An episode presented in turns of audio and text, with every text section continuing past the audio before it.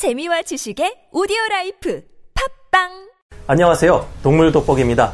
영화 혹성 탈출 진화 시작을 보면 주인공의 애완동물이었던 침팬지, 시저가 반란을 일으키고 인간의 반대편에 서게 됩니다. 여기서 침팬지는 원래 착하고 온순한 동물로 나오지만 실제 침팬지는 감정 기복이 심하고 화가 나면 충격적일 정도로 잔인해진다고 하죠. 우리가 그다지 위험하다고 생각하지 않는 동물들 중에도 생각보다 굉장히 위험한 동물들이 있습니다. 이들의 인상을 보면 하나같이 온순할 것처럼 생겼지만 알고 보면 갖가지 이유로 인해서 위험한 동물들이기에 반드시 주의할 필요가 있는데요. 침팬지는 사람을 닮은 만큼 우리 인간의 안 좋은 면까지 많이 닮았으며 개미 할기에게는 비밀 무기가 있어서 거대한 아나콘다마저도 때려 눕힐 수 있다고 합니다. 동물원이나 아쿠아리움에서 볼 수 있는 바다 표범들과 달리 얼룩무늬 물범은 범골의 다음 가는 최상위 포식자이며 귀여운 외모에 애교까지 많은 너구리 또한 특정 이유로 인해서 가까이 하지 않는 것이 좋다고 합니다. 이들은 대체 왜 위험한 동물인 걸까요? 지금부터 알아보겠습니다. 전문가는 아니지만 해당 분야의 정보를 조사 정리했습니다. 본의 아니게 틀린 부분이 있을 수 있다는 점 양해해 주시면 감사하겠습니다. 먼저 침팬지를 알아보겠습니다. 침팬지는 영리하고 순해 보이는 인상과 달리 굉장히 공격성이 강한 위험한 동물 중 하나입니다. 사나울 것처럼 생긴 고릴라가 생각보다 호전적이지 않은 것과 달리 침팬지는 알고 보면 정말 무서운 동물들인데요. 침팬지들은 무리를 지어 단체로 다른 무리에 쳐들어가 패싸움을 벌이는 일이 잦으며 이때 상당히 조직적인 움직임을 보인다고 합니다. 이들은 우리 인간이 집단 생활을 하면서 하는 나쁜 짓들을 비슷하게 하며 군인들이 적을 잡아서 정보를 캐내야 할 때 벌이는 일을 벌이기까지 한다는데요. 특히 젊은 수컷들이 공격성이 강하다고 합니다.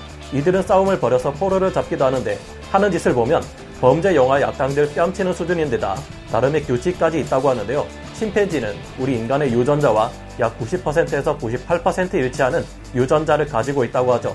이런 침팬지 행동이 곧 우리 인간이 벌이는 전쟁의 원류가 아닌가 하는 의견도 있습니다. 몸무게 45kg의 침팬지는 근력 운동의 한 종류인 데드리프트를 해서 272kg까지 들어올린 전적이 있는데요.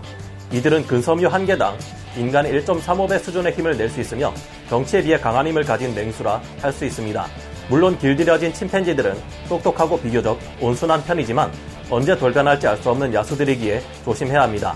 2009년 2월 미국에서는 한 여성이 이웃집에 살던 91kg이나 나갔던 침팬지의 공격으로 도저히 심의상 설명할 수 없을 정도로 끔찍한 피해를 당했다고 합니다. 더욱 충격적인 점은 이 침팬지가 사육사의 훈련을 받아왔던 개체이고 코카콜라의 광고 등에도 출연했던 침팬지였다는 것입니다. 이번엔 아나콘다를 때려 눕히는 개미핥기에 대해 알아보겠습니다. 개미핥기는 이빨이 없는 온순해 보이는 외모에 먹는 먹이도 개미들이기에 그다지 위험한 동물이라는 생각은 하기 힘든 외모를 가지고 있습니다. 하지만 알고 보면 이들은 인간의 목숨을 빼앗을 수도 있는 무서운 동물이라고 학자들은 이야기하는데요. 실제로 2010년 브라질 서부의 마투 그로스두술 주에서 한 75세 남성이 개미핥기에 의해서 대퇴부 동맥을 크게 다쳐 출혈 과다로 숨지는 사태가 발생했습니다. 또한 2012년 8월 1일에도 브라질 북부 아마조나스 주의 한 지역에서 47세 남성이 비슷한 방식으로 목숨을 잃었습니다. 이 동물의 어디가 위험하다는 것일까요? 당시 그는 두 아들과 키우던 개를 데리고 사냥을 나선 상황이었는데요. 나이프를 사용했다가 자신의 개까지 위험에 빠질까 염려됐던 그는 사냥에 나이프를 이용하려 했습니다.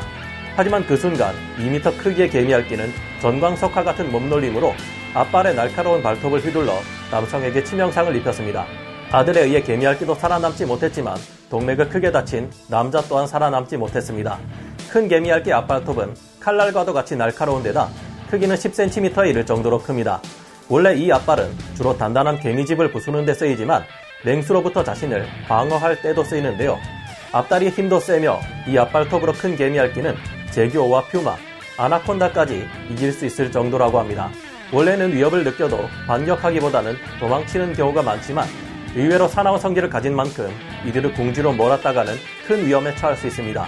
가만 놔두면 알아서 사람을 피하는 데다 멸종위기의 동물로 밀렵이 금지되어 있으니 개미 알기들을 보면 그냥 내버려 두는 것이 좋겠습니다. 이번엔 얼룩무늬 물범에 대해 알아보겠습니다. 보통 대부분의 바다 표범들은 북극곰 혹은 범고래 같은 다른 포식자들보다 덜 공격적이라 알려져 있지만 이 동물만큼은 다릅니다.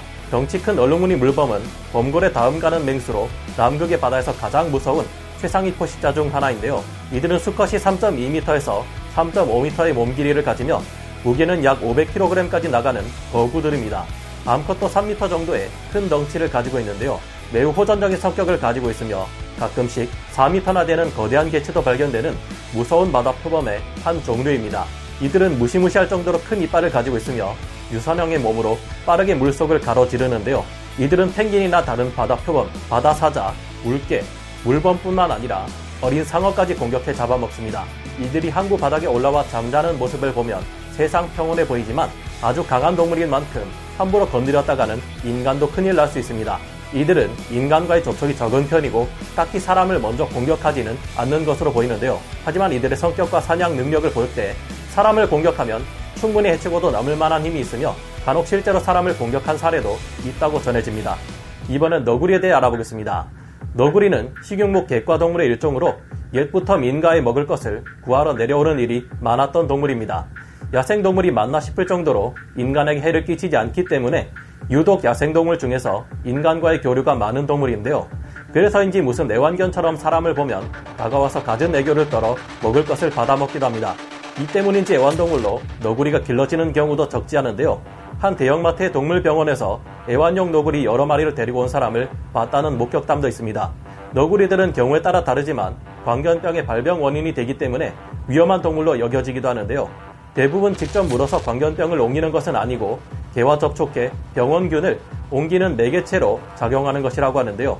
아주 가끔은 사람을 직접 물어서 광견병을 옮기는 경우도 없지는 않은데 어떤 너구리가 광견병을 가지고 있는지 알기 어렵기 때문에 너구리들을 보게 되면 가까이 하지 말고 만약 물릴 경우 즉시 소독을 하고 병원에 갈 것을 권장드립니다. 서울시에서는 너구리의 광견병 확산을 막기 위해 이를 치료하는 약을 넣은 미끼를 뿌린 적도 있는데요. 최근에는 너구리의 서식지가 파괴되며 도시로 내려오는 너구리가 많아지고 있습니다. 너구리들도 길고양이들과 서식 환경을 공유하기 시작했으며 사람에게도 가까이 접근해서 놀고 있을 정도로 인간의 손길을 두려워하지 않고 있습니다. 너구리는 귀여운 외모에 애교까지 많아서 멀리하기 어렵지만 아직은 사람에게 길들여진 애완동물이 아닌 만큼 그들에게 서식지를 돌려주고 사람과 떨어져 지내는 것이 좋지 않을까요? 혹시나 너구리를 구워 먹으면 관절염에 좋다는 헛소리를 듣고 불법으로 포획하는 사람들이 있는데요. 동의보감에도 너구리가 관절염에 좋다든지 보신 효과가 있다든지 하는 말은 전혀 없으며 의사들 중에도 그런 말을 하는 사람은 없으니 유언비어에 속는 일이 없으면 좋겠는데요. 하나같이 친근하고 어찌 보면 귀엽기까지 한 동물들이지만 각자 자신만의 이유로 위험한 동물들을 알아봤는데요.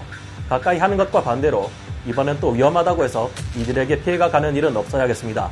영화 조스 때문에 백상아리가 무서운 바다 괴물로 여겨져 많이 죽어나갔던 것을 보면 이런 말을 하지 않을 수 없네요.